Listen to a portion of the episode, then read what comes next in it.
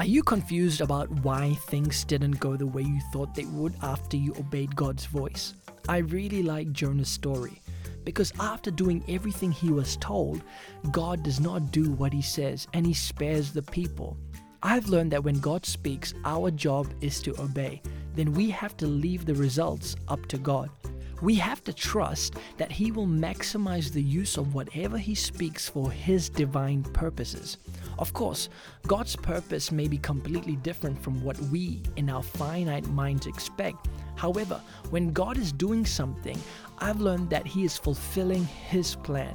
While we view things from one angle, God sees things from another perspective. Always remember, God's word is sent out to fulfill His purpose, not ours. This is Joshua Singh, and you can find out more information about me on joshuasingh.com.